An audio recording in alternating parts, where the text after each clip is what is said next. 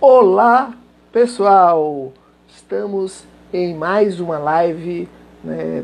Todas as quartas-feiras nós temos às 10 horas da manhã uma live falando sobre é, esporte. À tarde falamos sempre sobre educação e à noite falamos sempre sobre política. Pela manhã, às 10 horas, é, nós já tivemos a oportunidade de falar hoje com, com Pedro Henrique, ele que é do Bahia e deu lá o, a visão dele de como está o esporte. Agora à tarde temos uma surpresa para vocês, porque esse homem que é um administrador, que é psicólogo, que é advogado, vai dar uma visão ampla do que é a educação e de que forma as empresas e as pessoas podem ajudar e não necessariamente esperar só que o, o, o poder público faça. E à noite vamos falar sobre política, né? Política na pandemia, como é que vai ser isso? Como é que é as pré-campanhas? Como é que vai ser as campanhas? Como vão ser? Como é que as redes sociais vão influenciar nesse processo? Então, é, o objetivo nosso é esse, é de juntar todo mundo para bater um papo com vocês. Então toda quarta-feira aqui. E claro, assim que voltar aí a normalidade, é, o programa Cultura e Arte vai voltar a chamar os convidados também para a, a rádio. Né? Nós temos o programa Cultura e Arte todo sábado às 13 horas na Rádio Celso, então a gente vai levá-los pessoalmente lá para a gente falar um pouco mais, neste caso, especificamente é, de pós-pandemia. Bom, eu queria chamar o nosso convidado, que é Berivaldo Araújo. Ele é uma pessoa extremamente é, culta, mas o que é mais importante para mim, ele tem a essência de um professor. Porque para nós discutirmos sobre educação, não adianta você não conhecer os corredores. Não adianta você não ter as, duas, as duas experiências, a acadêmica e a prática, do dia a dia, da lida e principalmente da gestão. Vamos falar de gestão da educação, gestão escolar. Gest... E aí a gente, a gestão escolar ela pode ser ampliada da, de, de diversas formas. Mas o que é mais importante é a educação como inclusão. O que nós precisamos entender é que os principais países que mais se desenvolveram tiveram a educação como principal ferramenta. E é isso que a gente vai estar aqui batendo papo. E claro, vou estar convidando agora meu querido amigo Berivaldo Araújo, né, apresentar. Nada melhor do que ele mesmo se apresentar, mas o objetivo é a gente bater o papo aqui e falar aí as diversas ações que ele, como educador, mas principalmente também a empresa que ele, que ele trabalha, que é um dos dirigentes, como que está fazendo, até que para servir de parâmetro para a gente.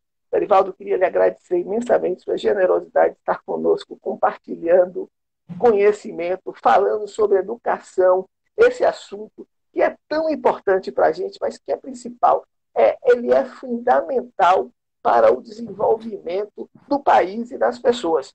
Muito obrigado. Boa tarde.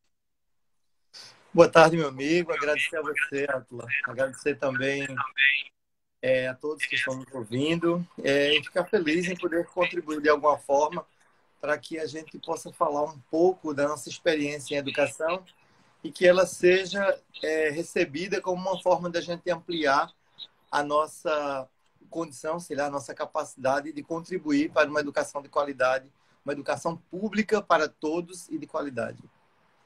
Nós temos um programa, programa Cultura e Arte na Rádio Excelsior, e às 13 horas, todos os sábados. E diante da pandemia, a gente entendeu que é necessário que a gente amplie o nosso bate-papo para dando um, um, apoio a esse momento que as pessoas estão em casa e que muitos não têm oportunidade é, de ter acesso à informação. Informação de cultura, informação de boa qualidade é o que a gente vem falando, fazendo. Então a gente quer não só agora já iniciar, e convidando para assim terminar essa pandemia, você tiver a oportunidade de ir nos nossos estúdios para a gente falar sobre educação. Será um prazer estar falando lá da rádio. Claro, um, um público diferenciado, mas de qualquer forma precisamos, é mais nós pudermos falar sobre educação e cases de sucesso, isso é muito importante. Vai valer a pena. Obrigado, eu Bom, agradeço. Será um prazer. Cultura e educação é nossa praia, né? A praia do Instituto Alpargatas. Eu fico extremamente Bom, feliz em poder estar aqui e novamente reforço, né? Que, como você mesmo colocou muito bem aí na entrada, educação é transformadora, né? Transforma a vida, transforma pessoas, transforma a sociedade, né? A educação ela é essencial. Tudo que a gente está vivendo, se a gente está procurando um meio de enfrentamento, de contribuir, perpassa pela educação. A gente sabe o quanto é, se negligenciou né, para que a gente chegasse numa pandemia como essa. Né? Na hora que a gente vai procurar os cientistas, vacinas, as soluções, os investimentos em saúde pública voltados diretamente para a academia, na educação, tudo isso que a gente não fez a lição, ela respalda e mostra agora como condições negativas para que a gente avance é, esse enfrentamento. Bom, é, não podemos iniciar hoje uma entrevista, um bate-papo, sem falar em dois assuntos que estão aí é, fervendo. Né? Uma é o momento de pandemia, onde estamos todos em casa, onde diversas famílias estão de luto pelos seus entes queridos, outros estão passando por dificuldades financeiras, outros estão é, é passando por uma situação psicológica enorme, porque está ali enclausurado, vendo, não, não sabendo muitas vezes o que vai acontecer. Então, eu queria primeiro uma palavra sua sobre esse momento que a gente está vivendo de pandemia. Né? Assim, o que, que, que a sua experiência está lhe, lhe, lhe, lhe, ensinando e de que forma você pode compartilhar com todos nós? É um momento muito difícil, todos nós sabemos e estamos vivendo isso, né? é um momento onde essa pandemia traz três pilares, né? O pilar da saúde, né? Da saúde pública, é, o pilar econômico. A gente está vendo aí os postos de, de trabalho sendo diminuídos, eliminados, fechados, né? As pessoas passando necessidade por isso. E o social, né? De todo o equilíbrio, de tudo que traz o psíquico e o social aí junto neste momento de isolamento, onde as pessoas precisam se isolar para evitar serem contaminadas ou contaminar outras pessoas esse momento, esse momento ele nos remete a uma situação que nós nunca vivemos, pelo menos a curto prazo a médio prazo, e que é um momento onde a gente está se reinventando, né? Todos nós estamos nos reinventando, seja enquanto indivíduo ou enquanto empresa, enquanto sociedade, enquanto profissionais de qualquer área. Né? Na educação também é assim. A educação foi pega de calça curtas, né? E aí a gente já sabia que a gente ia passar por qualquer problema desse tipo, exatamente porque a nossa educação, e principalmente a educação pública, ela já sofria desse mal da falta do financiamento, né, da falta, inclusive, de assistência né, aos nossos educadores, aos profissionais, que são pessoas extremamente importantes para que a educação reflita realmente o pilar mais importante né, da transformação social. Então, esse é um momento muito difícil. A gente está vivendo esse momento é, com, muito, é, com muito temor. A gente tem, cria medos, né? São os medos mais variados. Né? É o medo de quem está pensando que vai perder o emprego ou que já perdeu. É o medo de quem não sabe, talvez, lidar né, com muita facilidade com o digital, que é uma coisa que o remoto e o não presencial nos trouxe a fazer isso. É o medo de quem não tem o poder aquisitivo de ter acesso a isso, né? Como nas escolas públicas, a gente, o professor está se reinventando porque não tinha talvez a condição de ter o equipamento na sua escola ou em casa, mas também agora a gente está vivenciando exatamente o aluno que não tem acesso a isso, que não tem acesso ao computador, que não tem acesso à rede, ao smartphone, né? A qualquer meio que possa fazer isso que as pessoas talvez considerem que é muito simples, né? A gente deixou de ter aula presencial, vamos nos reinventar e fazer aulas não presenciais e remotas. Não é fácil, né? O professor ele precisou e precisa a cada dia se reinventar para passar todas as suas instruções, né? dar continuidade a esse trabalho que efetivamente ele já não acontecia é, com todas as condições necessárias presencial e muito mais agora nesse formato. Então, se a gente vai para a periferia, eu que trabalho especificamente com escola pública 370 escolas públicas é, aqui no Nordeste, na Paraíba, Pernambuco e no Norte de Minas, a gente vê o quanto a realidade é difícil. É difícil para aquele aluno que ia para a escola e lá ele tinha a merenda como a sua única refeição e agora ele não tem mais acesso a essa merenda. O poder público, em alguns locais, a Secretaria de Educação ainda não se organizou de forma a fazer esse repasse dessa merenda. É difícil porque, não tendo a merenda, ele volta para casa e em casa já tinha pouco para quem estava. Né? Aliviava quando ele saía e agora tem que dividir o pouco ou nada, porque passou a ser nada, porque o pai tinha um emprego, um subemprego, né? ou trabalhava em algum emprego, algum segmento informal que deixou de existir por conta da pandemia. Como aprender sem se, sem se nutrir, né? sem se alimentar? Né? Como aprender sem ter acesso às redes sociais sem ter acesso às condições iguais, né? Então, a diversidade é muito grande em nosso país, né? A pandemia também ela é diferenciada de região para região, de pessoa para pessoa, de situação para situação. E a educação ela perde muito com isso.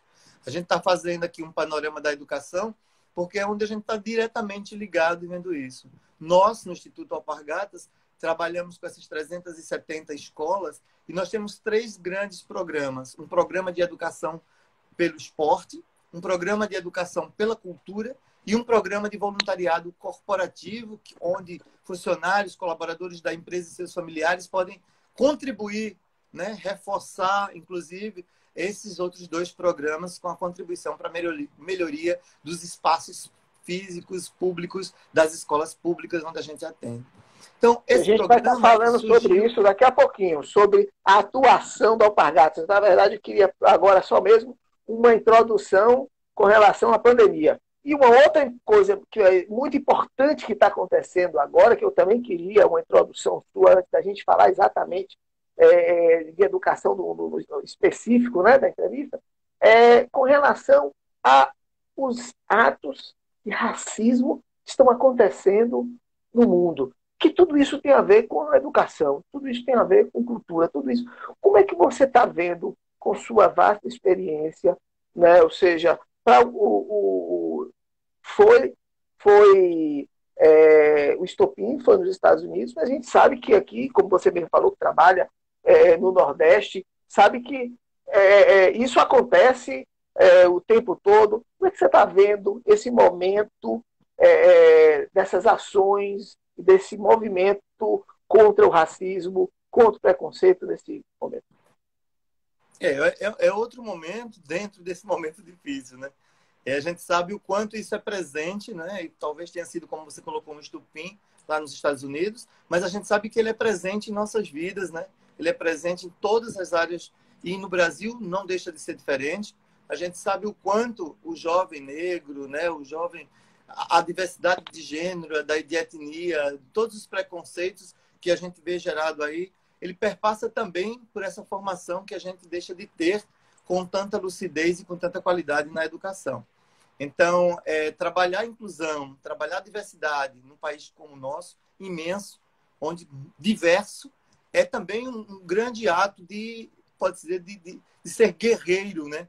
Porque nas escolas a gente vivencia isso mas no dia a dia a gente também vivencia isso. As empresas ainda estão se acostumando ou tratando esse tema ainda né, de uma forma é, pouco, não vou dizer que é pouco responsável, mas ainda com pouco, com pouco envolvimento.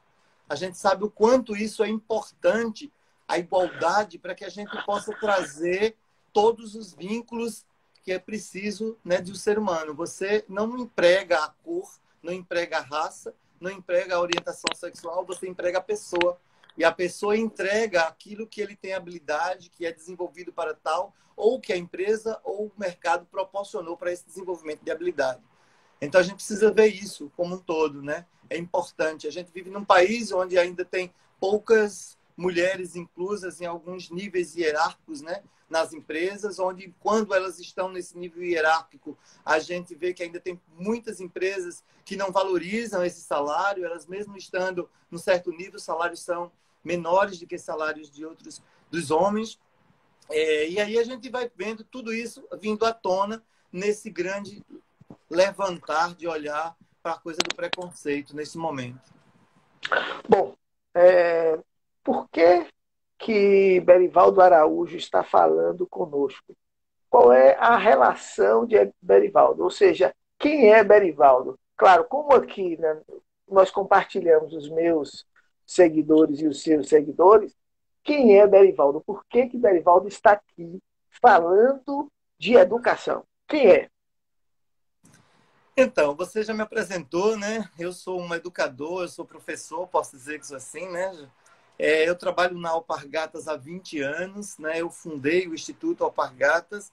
Eu comecei na Alpargatas é, na área de recursos humanos, ainda continuo, mas agora é, numa dimensão do Instituto que trabalha com responsabilidade social corporativa. Então, é, eu tenho uma visão hoje da empresa em relação ao que a minha empresa passa, né? É, nós somos uma empresa focada é, em respeitar as pessoas, né? Nós somos uma empresa focada em tratar as pessoas é, de igual para igual, de fazer com que as pessoas se sintam respeitadas, uma empresa que seja querida e que todos possam trabalhar, que todos possam participar é, desde que tenham oportunidade de vir a ficar conosco. Então, isso é uma coisa muito boa, ver essa preocupação da nossa empresa enquanto um mercado competitivo e um mercado, como eu coloquei, né, com essas deficiências é, na, na, diversidade, a gente trabalhar numa empresa que usa a diversidade e a inclusão como um fator significativo, importante. Então, a Alpargatas, ela é, sentiu a necessidade de controlar as ações sociais que faziam. Por que eu estou dizendo que ela sentiu a necessidade de controlar para criar o Instituto? Porque ela já fazia as ações sociais, né? Talvez não tivesse na época o mesmo nome. Nós trabalhávamos com filantropia, né, com empresa cidadã e a responsabilidade social ela vem formatando a condição da participação e corresponsabilidade da empresa, não só em gerar emprego, mas com o entorno, em dividir os seus lucros, né, fazendo para a comunidade ou devolvendo para a comunidade benefícios que possam é, agregar valor né, para a empresa. Então, foi quando ela é, resolveu criar o Instituto para que ela pudesse saber é, o que ela fazia de, de, de responsabilidade social, né? para quem doar, por que doar e o que essas doações ocasionavam de transformação social, já que até então era esse o papel, né? doar, não doar dinheiro, mas doar produtos, serviços, prestar algum tipo de serviço para a comunidade.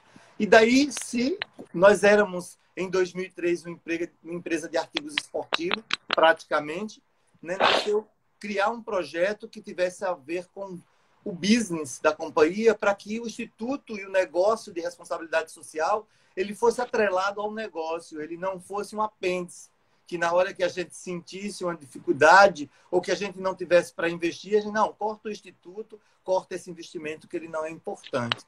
Então ele nasceu com a importância né, de gerar compromisso social com o entorno das unidades de negócio. Né? E por que educação? Porque a educação é transformadora. Né? É transformadora. O papel da educação ele é muito importante na sociedade. E é através da sociedade, da educação que a gente transforma. É através da educação que a gente consegue é, movimentar o mundo.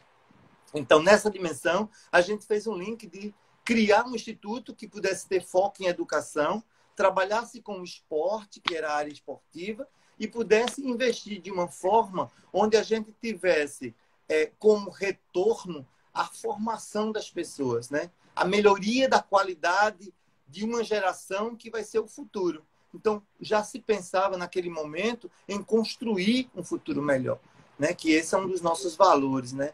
Crescer juntos, construir um futuro melhor.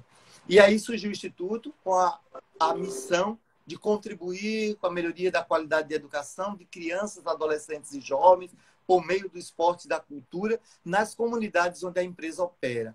Então, nós começamos ali, no entorno das nossas unidades de negócio e ali a gente começava a fazer a diferença, já que o Brasil era enorme, nós tínhamos diversas plantas e aí tinha que começar a fazer e fazer com acompanhamento, monitoramento, avaliação e principalmente resultado e impacto, né? O que eu faço e o que eu isso que eu faço gera de impacto social? O que eu transformo com esse investimento social privado que vem da companhia, que vem dos acionistas? Né? Qual o valor deste investimento financeiro né, na vida das pessoas?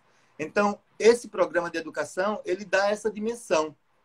E aí foi quando a gente começou a, a parceria com a, a instituição privada, a instituição pública, né, as secretarias municipais de educação, pois começamos a atuar diretamente no ensino fundamental, do primeiro ao nono ano, que é o ensino municipalizado. Né? E aí a gente começou é, com esse trabalho, indo, já que era esporte, né, nas secretarias, foi em Santa Rita, uma cidade aqui no interior da Paraíba, e a gente via que lá tinha um departamento de educação física formado de professores de educação física que tinham projetos, que tinham sonhos, que eram articulados, que tinham formação profissional e especialização e não conseguiam fazer esses projetos rodar porque o poder público não aportava recurso financeiro e não a educação rodava como simplesmente é, uma rotina de fazer acontecer educação no município. E isso é muito comum em todos os municípios brasileiros, quase. Né? É difícil a gente ver gestores que são comprometidos e têm crença de que a educação tem esse papel que a gente acredita de transformação. Né? Que a cultura ela é bem maior, que a educação está dentro e que a gente precisa evoluir com isso para a gente chegar em algum lugar de destaque. Então, lá... Pode falar. Então, foi então aí já apresentado, né? Então as pessoas entenderam a, a, a importância de você estar aqui discutindo é, educação diante aí de, de toda a sua atuação. Hoje, a, a educação ela é muito cobrada por, por todos nós. Né? Nós cobramos do, do, do governo federal, faculdades, cobramos é, do Estado e do município né, o, o ensino básico, mas, na verdade, nós fazemos muito pouco para poder ajudar essas escolas. Como surgiu esta ideia da Alpargata de estar colaborando e as cifras são, são muito generosas para mudar é, a, a vida, do, como você mesmo falou, ao seu redor. Mas, na verdade, as pessoas, ou seja, os estudantes da escola, como surgiu essa ideia? Olha, na verdade, ela surgiu é, quando eu recebi né, a missão, fui escolhido para ser o executivo do Instituto, escolhi, recebi a missão de construir o projeto é, em, em, educação, né, que a gente pudesse contribuir para a melhoria da, da, qualidade da educação como piloto naquela cidade de Santa Rita, que era onde tinha a nossa maior fábrica de artigos esportivos. É, eu fui procurar tudo que nós fazíamos anteriormente e ver como que a gente fazia, o que, que a gente poderia aproveitar de tudo aquilo. Então, como não era um projeto de responsabilidade social, era apenas um projeto de filantropia, nós contribuímos com vários segmentos da sociedade por entendermos que aquelas instituições nos, pedíamos, nos pedia auxílio e esse auxílio era muito bem utilizado, nós não tínhamos é, um controle da situação, né? um eventual monitoramento, como lhe falei, e um resultado específico de que aquilo gerava de transformação social. Foi aí que, quase no ato de desespero, né, já terminando o meu prazo para entregar um projeto para a empresa, eu resolvi ir à Secretaria de Educação Municipal e me coloquei à disposição de contribuir com a educação do município. O que, é que nós podemos fazer? Aí eu conheci esses profissionais, eu conheci essa gestão é, da época que me apresentou projetos que não viabilizavam porque não tinham recurso e eram recursos pequenos. E como a gente não queria inventar a roda, nós queríamos mesmo era contribuir para que a gente fosse.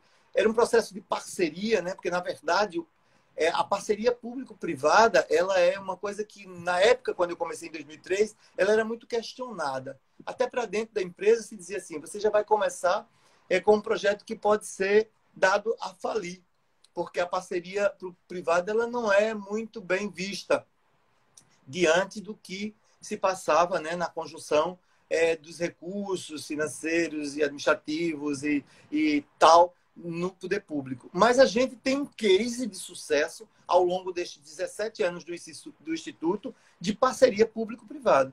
Nós reunimos esses professores, constatamos, reformulamos a estrutura desses projetos e começamos a desenvolver projetos pedagógicos que contribuíam para a educação pública. Ou seja, nós começamos a trabalhar um processo interdisciplinar todo aluno gosta de jogar, gosta de futebol, gosta de qualquer área esportiva, gosta de educação física e a maioria deles tem, além de ter dificuldades, não gosta das matérias disciplinares.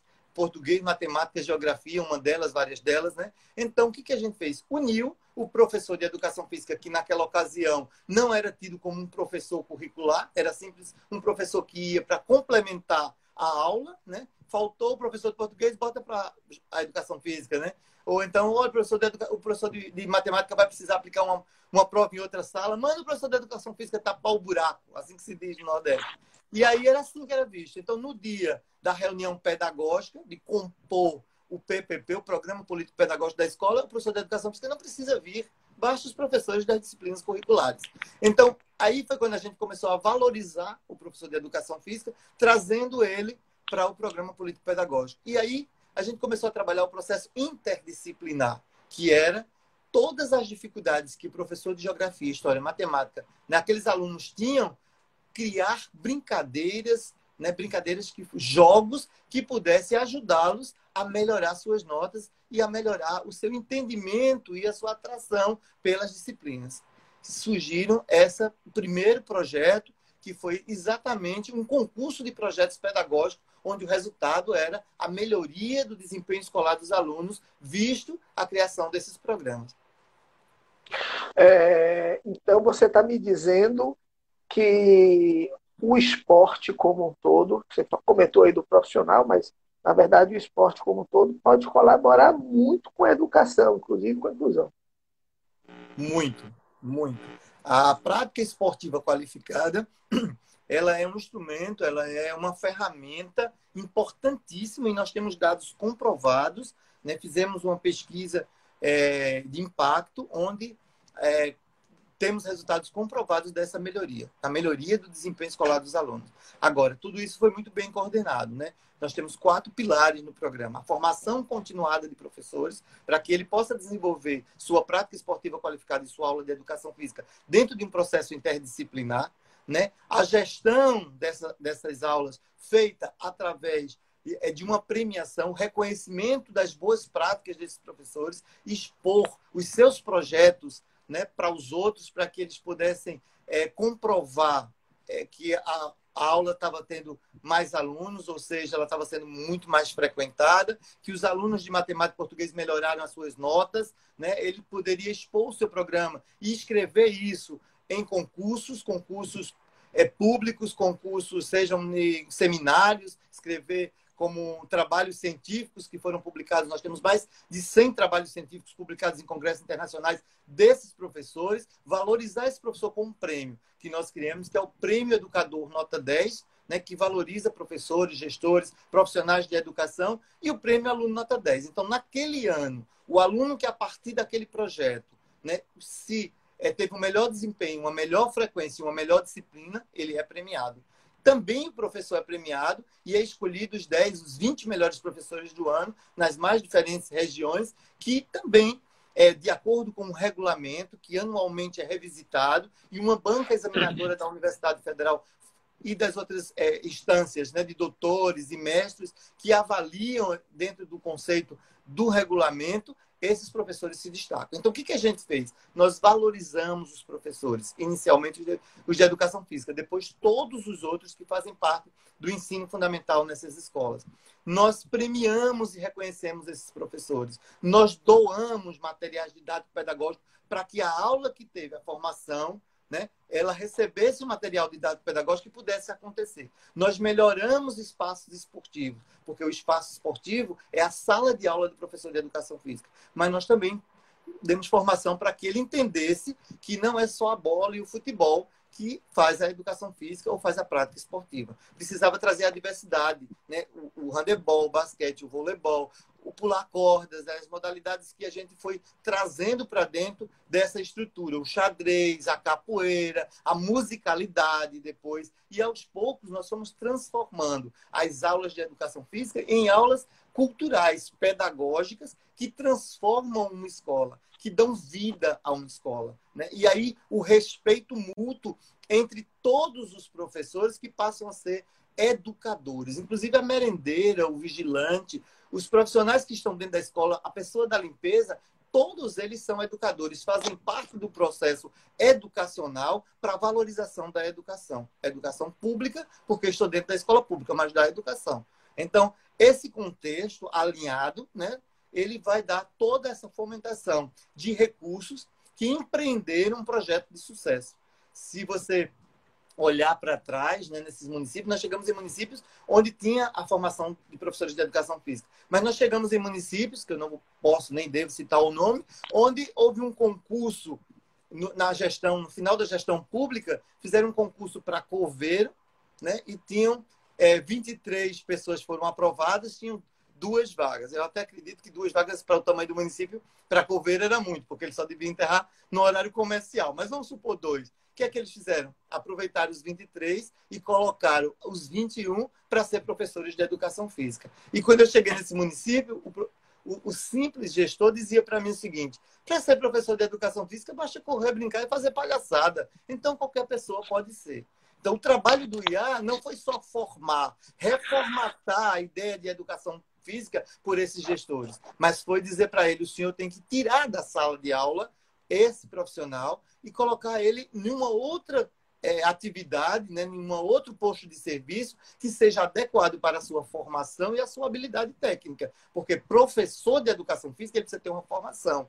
Ele precisa estar ligado ao CREF, né, de ser respeitado pelas suas pelas suas habilidades técnicas e seus conhecimentos acadêmicos, que respaldam, inclusive, para que ele implemente a melhoria da qualidade da educação como um todo. Você já, já comentou que é uma iniciativa público-privada. E, com isso, tem investimento em diversos. Né? Por mais que seja também com material, como você também já falou, que principalmente em um determinado momento era com muito material, mas existe um investimento. Naturalmente, não tem como não ter investimento. Né? E nem toda empresa tem o intuito e nem o interesse de tirar nenhum tipo de lucro e é, retribuir à, população, até os seus próprios clientes, algo. O que é o que é que fez? Como surgiu esta ideia?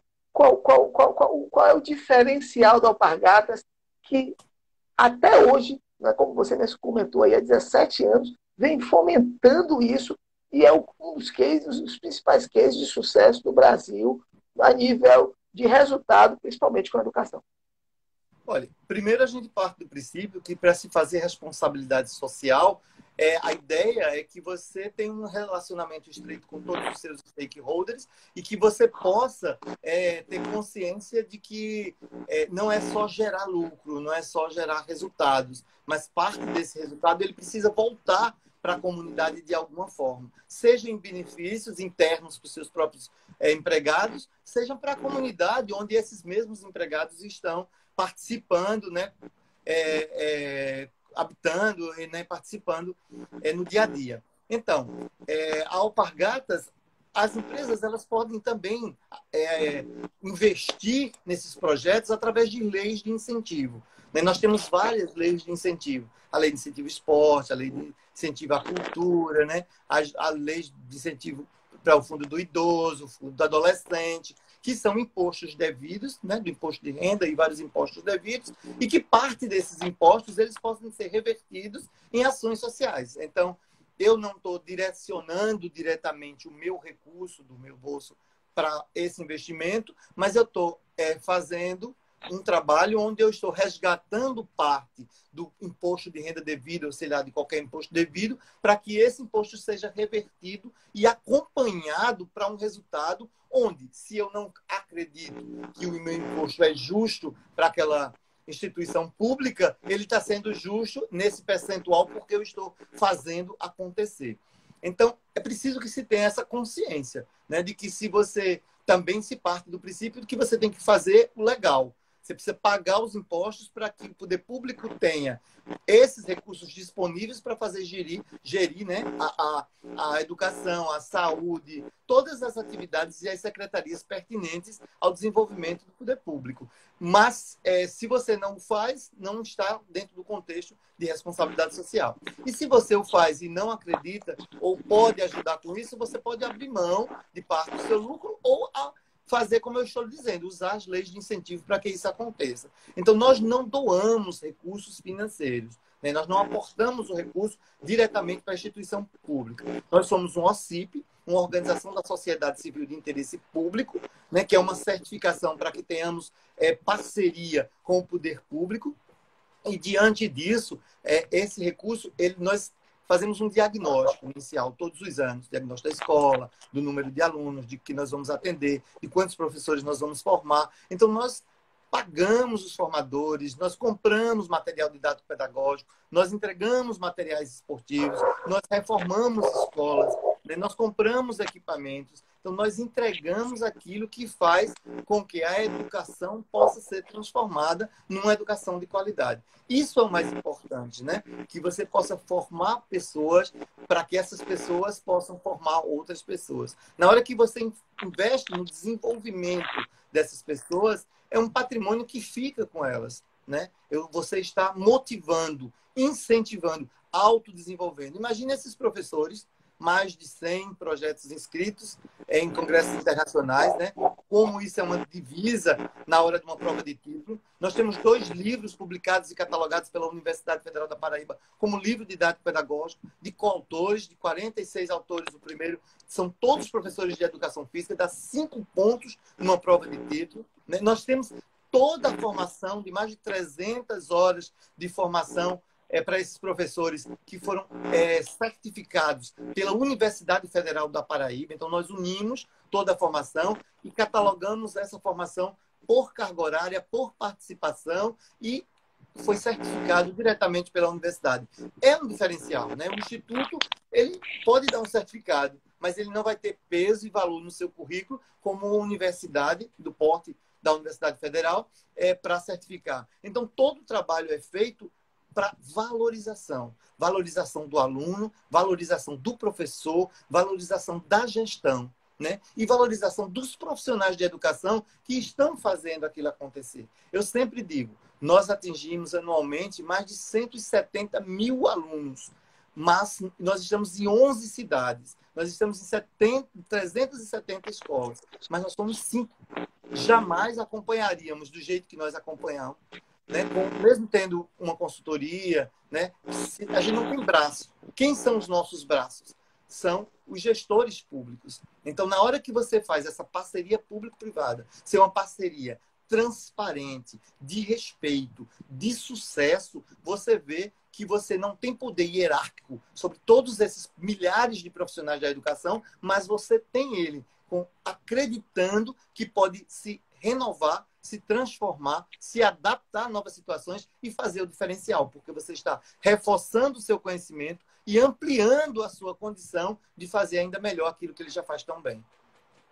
Nesse período de pandemia, vocês estão efetivamente fazendo alguma campanha, algum tipo de, de é, planejamento para esse momento com, a, com essas escolas?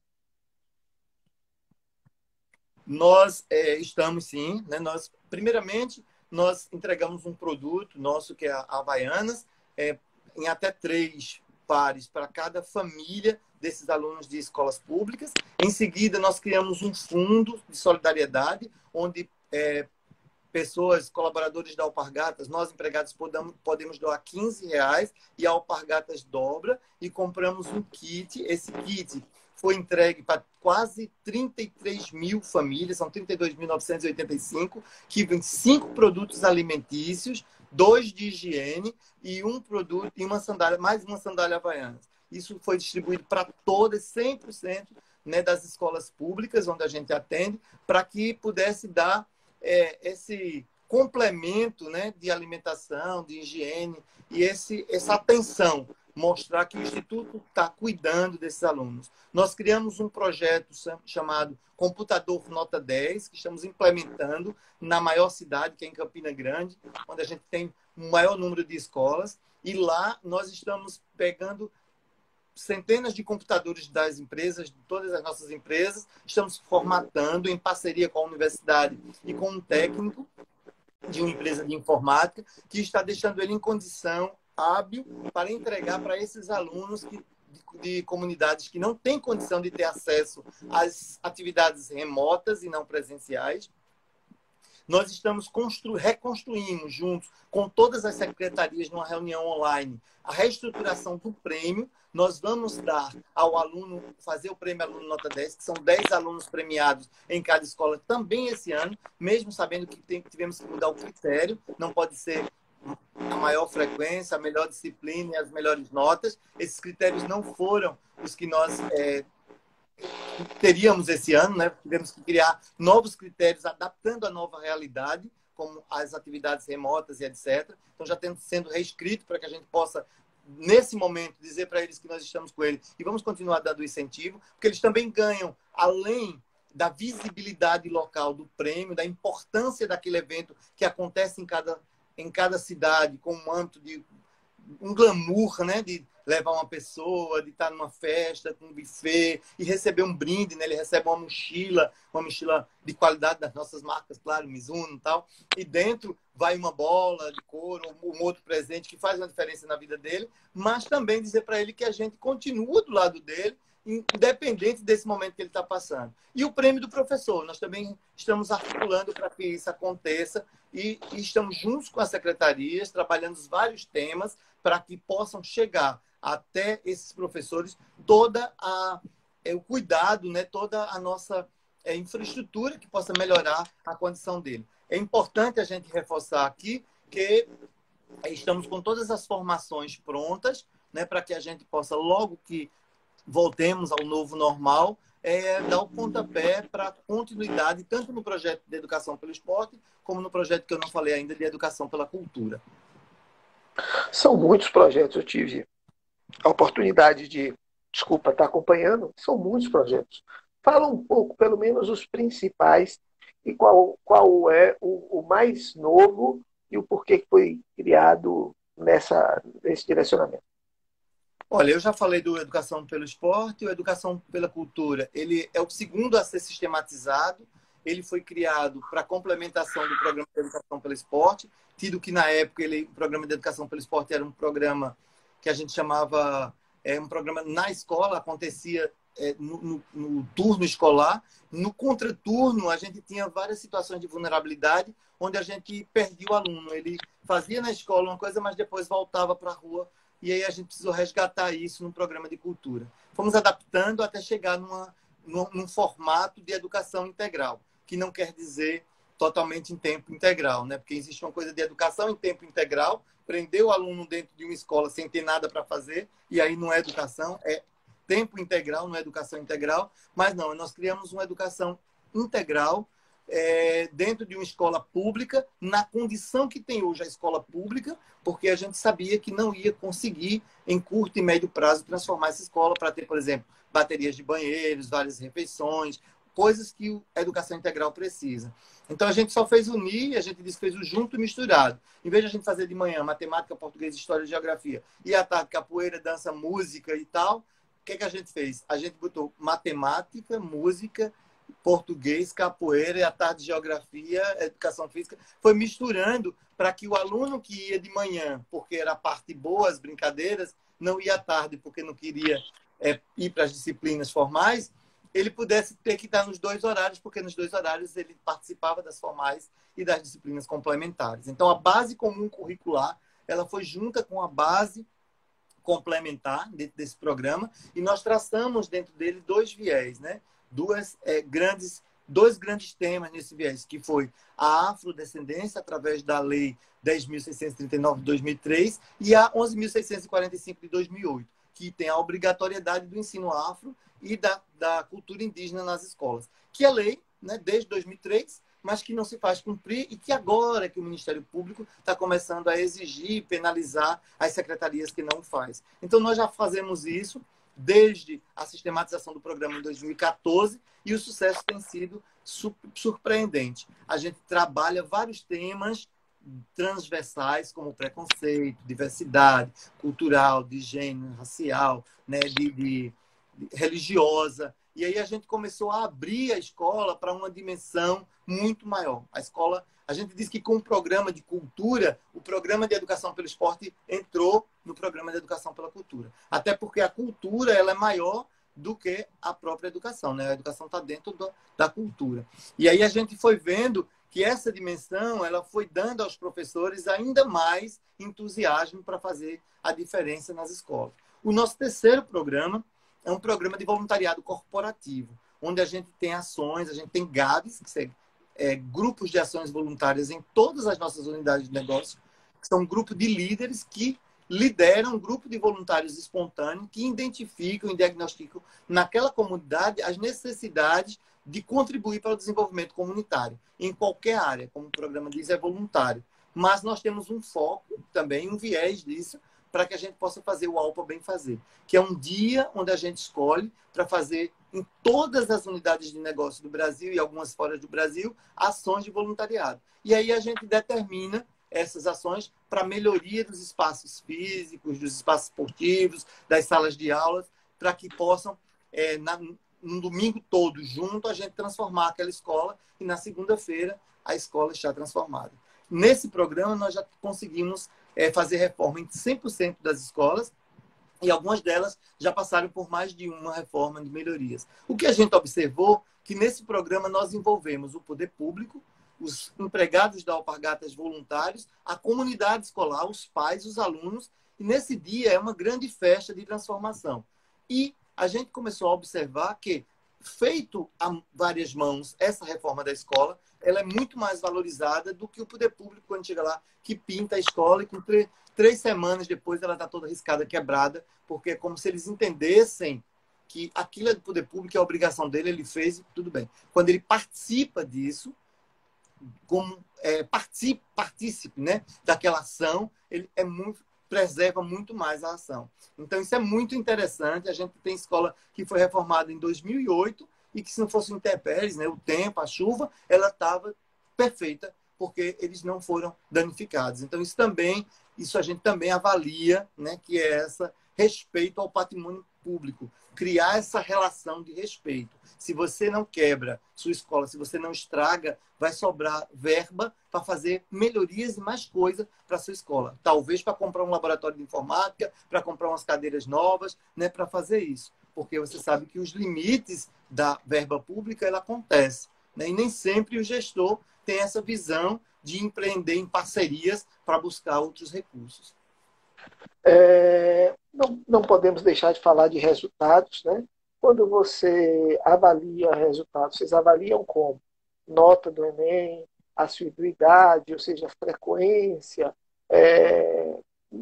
Qual é a avaliação? Claro, o, o, o, só o fato de fazer e dar esse conforto, essa possibilidade para esses alunos, isso já é um resultado maravilhoso para o aluno. Mas quando eu falo resultado, algo específico, ou seja, passou no Enem, tantos por cento, essa escola tinha um percentual X, agora é Y, a, a, tinha uma, essa escola tinha uma frequência X, agora tem Y. Como é que você avalia resultados nesse, nesse, nesse, nesse projeto? Olha, veja bem, nós temos vários indicadores internos. Né? O indicador que, que baliza é, o nosso é o, o nacional, o, o IDEB, né? O Índice de Desenvolvimento da Educação Básica. Apesar da gente não contribuir diretamente para isso, porque o IDEB é fomentado basicamente pela provinha Brasil lá do português e matemática, né? A gente sabe o quanto a gente contribui pelas formações dos professores e o resultado desse IDEB ele tem sido crescente, ele tem aumentado, ele tem ultrapassado, inclusive, o previsto pelo MEC ano a ano nessas escolas onde a gente está presente. Esse é um dos indicadores. Mas a gente tem visto frequência, a gente tem visto, o aumento é, de matrículas né, de escolas públicas escolas públicas que estavam para fechar e que depois do projeto a gente viu que ela foi realmente é, bomba, bombou de matrículas e as, as, os alunos querem ir para essa escola, de acordo com os projetos que vão sendo implementados. Então, a frequência, a assiduidade, né, a formação dos professores é importante. É, nós temos vários indicadores para isso, que eu poderia até lhe apresentar em um outro momento. Mas aí também temos esse nacional, que é o IDEB, que é importante para que a gente tenha esses resultados. O investimento também é um indicador nosso, né? O quanto a gente aporta de recurso versus o que é disponibilizado pelo poder público para a educação. Então, a gente compara isso com políticas públicas locais, não só políticas públicas para a educação, mas com as políticas públicas de todo o município. Olha, a Alpargatas investiu no município X, Y, que corresponde a tantos por cento do PIB, a tantos por cento do valor que foi para a educação esse ano, a tantos por cento do Bolsa Família. Então, a gente tem toda essa correlação com um trabalho minucioso feito por técnicos profissionais da Universidade Federal da Paraíba e do NAPS, do Núcleo de Políticas Públicas para Desenvolvimento Sustentável. Nós é, trabalhamos desde 2016, fizemos uma parceria com o Programa das Nações Unidas para o Desenvolvimento e trabalhamos com a disseminação dos ODS os Objetivos de Desenvolvimento Sustentável. Então, os 17 objetivos estão bem presentes na vida escolar desses alunos e isso nos causa uma alegria muito grande, porque não adianta 193 países irem a Nova York, assinarem um tratado e ele deixa lá para ser previsto com a Agenda 2030, a gente já está em 2020, né? E Agenda 20 para ser cumprida até 2030, se ela não sair de lá e não for disseminada de cima para baixo. Então, a gente está fazendo isso na escola pública, pela educação, né, para que os alunos possam conhecer né, todos os objetivos, o que é educação de qualidade, como é que ele vai combater a fome, o que é, é energia renovável, como é que ele faz toda a coleta de lixo seletiva ali no entorno daquela escola da zona rural, a maioria são onde eu tenho uma nascente do rio, que é aquele rio que abastece a minha cidade, que abastece a minha, a minha é, comunidade. Então, esse trabalho é um trabalho bacana, é um trabalho que nos rendeu em 2017, é, um prêmio pela Universidade de Case West, nos Estados Unidos, onde a gente foi considerada a única instituição no mundo que está disseminando os ODS através da educação pública no ensino fundamental. Então, todo o prêmio do aluno nota 10 e do professor tem que estar também alinhado com isso. Ele tem que apresentar na sua proposta pedagógica quais foram os ODS que ele trabalhou. Ele usa como acelerador o ODS 4 da educação, mas todos os ODS precisam ser trabalhados sem deixar nenhum para trás. Então, esse é um trabalho super bacana. Os nossos programas eles estão todos sistematizados, né? Como você pode tá vendo aí, educação pelo esporte, educação pela cultura. É uma prática que pode ser, já é reconhecida, né? foi testada, pode ser disseminada em qualquer, é, por qualquer instituição pública ou privada. Né? Ele tem como todo projeto, começo, meio e fim, todo o processo de avaliação através de uma, é, de uma avaliação de marco lógico. A gente tem como começou, como era antes e como a gente foi evoluído através. Quando a gente faz a formação de um professor, ele está na sala de aula com um outro é, formador, ele avalia o formador, o formador avalia ele, ele vai para a sala de aula como professor de educação física, por exemplo, a gestora avalia a nova prática dele a partir daquela formação e o aluno avalia a nova aula a partir daquilo. Esses quatro eixos, eles são cruzados para que a gente tenha efetividade, né? E a gente possa dizer que aquele treinamento foi efetivo. Nada de encher linguiça, prático, com resultabilidade. Tudo que acontece tem que acontecer com prática, com a construção coletiva, para que a gente não fique inventando o que está formando e ele inventando o que está aprendendo, como muitas vezes acontece. Professor, saindo um pouco da Alpargatas e utilizando a sua experiência da Alpargatas dentro da, da rede pública. Nós já temos, só faltam seis minutos para nós finalizarmos nossa live. E antes eu quero também te dar a oportunidade de, né, de fazer suas considerações finais. Então, de forma bem sucinta, o que é que, e aí eu tenho uma relação com a educação de, de 20 anos, então eu tenho um, uma, uma, um apelo, uma preocupação e trabalho hoje por políticas públicas não só para o esporte, como para a educação. O que que o, o, o que que a, as secretarias de educação, o que que o governo, o município precisa é, especificamente é, mudar para ter uma educação real de qualidade? Olha, eu nem diria que é o investimento, aumentar o, o valor do investimento para a educação. Talvez não seja nem isso, necessariamente, porque nós investimos muito pouco e conseguimos fazer acontecer muito. Eu acho que é direcionar esses recursos com efetividade. Fazer com que os recursos que são voltados para a educação, isso já seria uma grande coisa, eles sejam é, utilizados na educação e eles sejam acompanhados. Não adianta, como eu lhe disse, fazer uma formação se você não sabe daquela formação qual foi o resultado que ela impactou.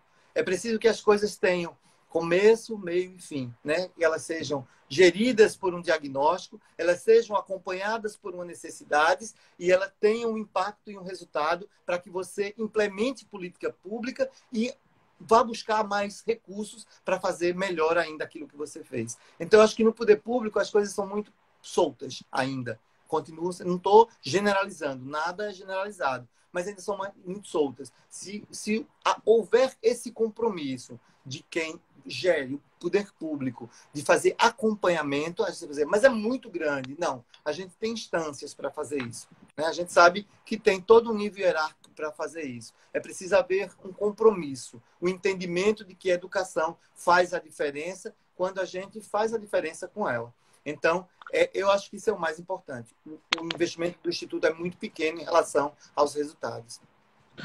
É, como eu lhe falei, é, nós convidamos você e todas as quartas-feiras nós fazemos essa live, já que eu trabalho com políticas públicas para o esporte e para a educação, o objetivo é nós termos a maior quantidade de informações.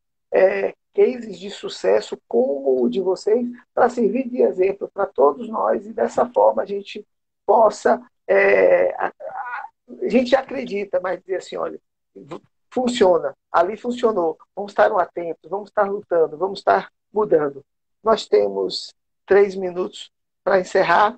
Queria lhe agradecer imensamente você estar aqui batendo esse papo conosco, nos é, colocando o seu case de sucesso com a educação, para que todos nós possamos colocar dentro das nossas comunidades, dentro da nossa cidade, e aqui em Salvador especificamente, porque a gente trabalha mais é nos bairros, fazer com que as pessoas se eduquem no bairro tem as oportunidades dentro do bairro, essa é uma luta Sim. nossa.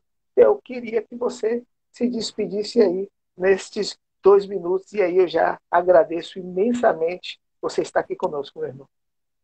Eu quero agradecer né, a você por todo esse convite, também ao Fábio Rocha, né, que foi com ele que tudo começou. Ele é um grande mestre nisso, né, meu grande parceiro e mestre. E dizer como é importante né, que a gente olhe para a educação com esse olhar comprometido né, de fazer com que a educação realmente seja transformadora. Ela é transformadora por si só, sim, mas os compromissos com a educação precisam ser é, maiores para que a gente tenha professores mais qualificados, né, que eles possam receber é, substancialmente um valor que seja digno da sua remuneração, do seu compromisso. Você está vendo nesse momento de pandemia o quanto eles estão se readaptando para fazer acontecer. E a educação pública de base, ela acontece com tudo isso. O professor faz acontecer. Eu diria nesse momento, para encerrar, que não teríamos nenhum sucesso no Instituto, nem com o programa de educação, se nós não tivéssemos o professor, o educador, os profissionais de educação, todos eles, merendeiras, vigilantes, é, professores técnicos, psicólogos, assistentes sociais, todos que fazem parte da escola comprometidos com a educação de qualidade. Então, é muito importante a educação para esse momento de pandemia e para pós-pandemia também.